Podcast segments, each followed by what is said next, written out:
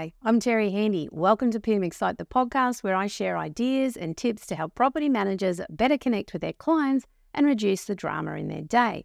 And I do this through the power of words because, in your client's eyes, the way you communicate is the only difference between you and the agency down the road. And today I wanted to talk about what happens when your agency finds itself the target of a TikTok video or an Instagram post or even a negative Google review. Social media for real estate agents and property managers is, well, it's a double edged sword. It's great for promoting ourselves and connecting with people, but it also makes us incredibly vulnerable when it comes to unhappy clients having a platform from which to shout very loudly about whatever their grievances are. And being targeted online is something that the majority of property managers and their bosses are naturally very wary of. Now, in the last few weeks, a number of agencies I'm familiar with have found themselves being denigrated by complete strangers on TikTok and Instagram. It's a horrible feeling to have someone that you know personally outside of work share a link that they've seen um, where it's a negative post or a reel about your agency. And apart from being mortified that people you know are seeing this kind of thing, the hardest part is that you don't have the opportunity to defend yourself and well, let's face it, no one wants to hear your side of the story, particularly the person who's doing the disparaging. Often their information has been supplied by a third party. They've got no personal connection to you and have no care factor when it comes to understanding the truth. All they are after is attention attention from viewers, attention from whoever they can get it from. And they're chasing the likes, the comments, and, and the shares. And to get these, their content needs to cut through all the other things that people are looking at. So they exaggerate, is what I'm saying. And then, like last year, there was um, an email that was an agency had sent out to their renters in the lead up to Christmas. A lot of us do it. Well, it was picked up by a media outlet and taken completely out of context. Now, that team was devastated because their intention was completely misconstrued. And it didn't seem to matter what they said, they couldn't recover the situation. Now, over the last 12 months, we've seen a steady increase in the number of real estate agents and property managers featuring for all the wrong reasons in the media or on these platforms. And let's face it, guys, real estate agents and property managers, well, we've always been an easy target for comedians and, and the media looking to grab attention. So, what's changed though is that when we're the butt of someone's jokes, the audience is now way bigger than, you know, in the days when someone paid a ticket to watch a stand-up comedian do their thing in a in a hall somewhere. Likewise, a news article is not limited to that day's paper that someone buys or leaves behind in a cafe. The reach of social media is, is much larger. And this is in part why we feel so vulnerable when we find ourselves in a situation like this. I've got some tips for you um, if you do find yourself the target of this kind of trolling, because that's what it is. They're um, being negative to try and you know get attention. So that's uh, you know that that's kind of the the description of a troll. Now, the first thing is take a deep breath and remain calm. Take several if you need to. You probably will, because this is super important because it's going to help you with the next step, which is to stop yourself from buying into whatever nonsense the person is sharing. Okay. Do not engage with the troll. Don't comment. Do not share their reel or their post. And if you can, resist watching it over and over again. I know this is easier said than done. It's a bit like watching a car crash. You can't look away. But the more you watch, the more you share, the more you're actually encouraging this type of behavior. What these guys are after, like I said, it's attention and they don't care where they get it from.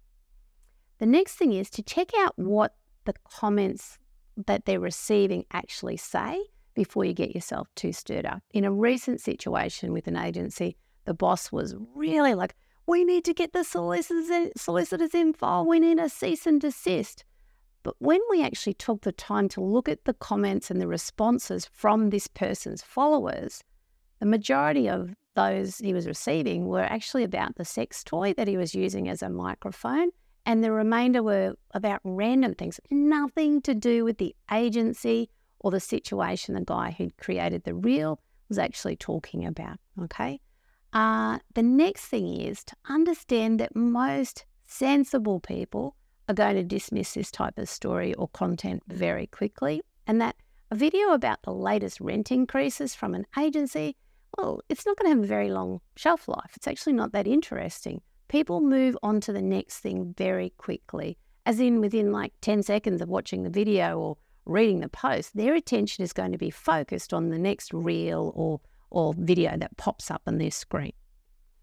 And then finally, if you feel that the matter is not going to go away and has some good traction in the online world, you may need to take some action to minimize the potential damage. And again, let's use that Christmas email as an example.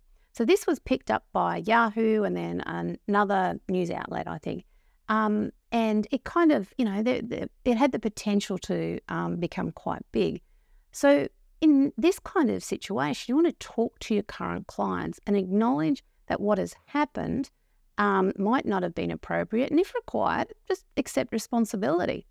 The team that were targeted by this unhappy renter, who was, you know, by the way, she was behind in her rent and she'd been issued a notice to vacate, well, they actually sent another email out to their renters now, and apologized if the tone of their email was inappropriate and acknowledged that they may have missed the mark a little with their sense of humour. So the response from their recipients, well, it was actually way better than they expected with, you know, renters going out of their way to reassure the team that they were definitely not insulted, not at all, and in fact thought the initial email was great. So what ended up happening was that because the team was so mortified that they had potentially upset their renters, their clients picked up on this genuine concern. And you know they, they knew that they were worried about how they were feeling. And this situation actually ended up strengthening their relationships with their clients the complete opposite of what the unhappy renter and the media were trying to achieve. Now of course the best thing to do is to avoid giving these online characters something to use they'll, they'll look to sens- sensationalize something else if we don't give them you know anything to work with but this is not always possible. The nature of what we do means that at times people are not going to be happy with us. So we are going to be a little vulnerable um, in this area. Like this kind of thing may occur. So, how to combat that is to encourage those people who actually love doing business with you to share their thoughts and experiences with you online. So, 200 positive Google reviews are going to overwhelm one or two one star reviews from grumpy renters who or owners who can't even spell your name correctly. Uh, likewise, if uh, the media are looking at this, they're going to, or looking at a situation, they're going to use your uh, negative Google reviews against you. But if you've got more positive ones, then, you know, they're just kind of going to go, oh, well, hang on, there's no substance here. Okay over the next few years, I want you to really um, understand that how we connect with our clients and the relationships we build with them is going to be more important than ever. And, you know, receiving a formal notice out of the blue saying your rent is going to increase by $50 a week might be enough to send someone scurrying to get their ring light out and start recording a video to share online. But if a phone call was made beforehand to give them the heads up that, you know, well, that, that could actually or potentially remove a little of the sting and deflate their desire to share how indignant they are with the rest of the world. Uh, it's just a little thing, but understanding this, like paying attention to what your clients are looking for from their agency, um, and then being able to start meeting and, and then ideally exceeding their expectations, well, that's going to kind of prevent, you know, it takes all the, the fun out of it for people, I guess. You know, they're not going to, um, their first instinct is not going to be to go and, and put it online. So start to get better at reading the play, if you like. That's what I guess the challenge for property managers over the next few years is going to be. So we don't want you to end up going viral on TikTok for the wrong reasons. We want it to be um, a good news story. Okay. So if you got where I was coming from today and are really keen to lift how you're connecting with your clients, I'm sure we can help you out at PM Excite because property management communication truly is our jam. Our owner newsletter is like nothing else available, and we have loads of templates all designed to help save you time and build great relationships with your clients. So check us out at pmexcite.com and I'll catch you next time.